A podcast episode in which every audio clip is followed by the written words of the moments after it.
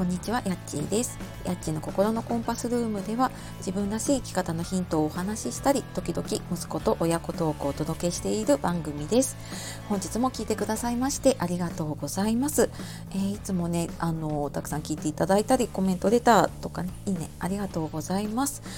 えー皆様いかがお過ごしでしょうか？え週の真ん中ですね、水曜日、まもなくお昼になりますが、はい。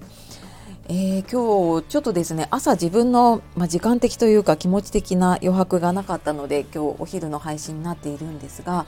えー今日全くの雑談です、えー開業届を、え出してきましたっていうお話をしたいと思います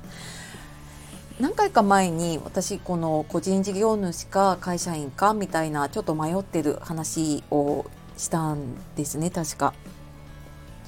で、まあ、かれこれこのずっと覚悟が決まらずに悩み続けて3年半くらいそういえば経つなって朝思い出しましたでまあなんかそんなのをね朝からぐるぐると考えていたんですけれどもねでえっ、ともうあの今日はちょっと午前中空いてるから行こうっていうのは決めてたんですけれどもまああのやっぱりねちょっとずっと悩み続けていたので意を決してね行こうと思って税務署に行きました。で行くとなんか本当に3分ぐらいでこう役所の窓口の手続きみたいにねあっけなく受理をされました。まああのそれはそれでねあの良かったなと思ってるんですけれどもね。はい。でなんかねそれをそそ,、まあ、そんな経験をしてすっごい決意は必要なんだけどまあ本当にね手続き的には誰でもできることなんだなっていうのをすごく実感をしました。で思い出したのが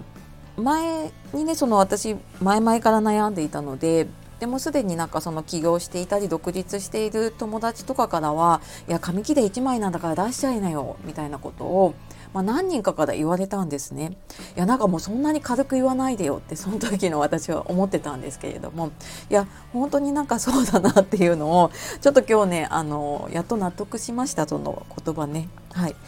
そうだななんか例えるならあの結婚する時のね婚姻届ってすっごい重みはあるんだけれども出すのは紙1枚っていうねなんかあれとすごい似てるなっていう風に感じて決意はすごい重いんだけれどもなんかあ紙1枚でこうやってできちゃうものなんだなっていうのをねすごく思いました。で今回私なんかその届けどうやって書けばいいんだろうっていろいろ調べている中で、えーあのクラウドのね会計のソフトも同時に調べてたんですけれどもフリーっていうあのソフトがあってそこで出している開業フリーっていうサイトの方でその開業届を、えーもうなんかその言われる通りに質問に答えていったりとか入力していったりとかするともう印刷するとあの開業届と青色申告とかね必要な書類が出せるようになっているものがあったのでなんか迷わず作成ができてすごく便利でした。でなんかこうやってやってみてそういえばなんか私自分ですごいその開業届出すとか起業するっていうハードルをね上げていたなって あの思ってあなんかここでも完璧主義というかね最初からちゃんとやらなきゃなって思ってたんだなっていうのを思いました。でなんか準備できたらねやろうとかって思っていたんだけれども多分なんかま今もいや準備できたからやるぞみたいな風には思えていなくってきっとこれ永遠にこう準備できた大丈夫って思ってスタートってできないのかなっていう風に自分あなんか私の性格的にねなんかそういう風に思いました。ね、確かにね自分でその会社とかじゃなくてね一人で何かやろうとかすると、まあ、正直ね面倒くさいこととか大変なことの連続なんですよね。うん、なんかここ私も何ヶ月かですけれどもやってくる中でやっぱり分かんないこと調べながらやっているのでものすごく時間も取られるしなんかうーんなんかものすごく神経というかね使ったりとかするなって思うんですけれども。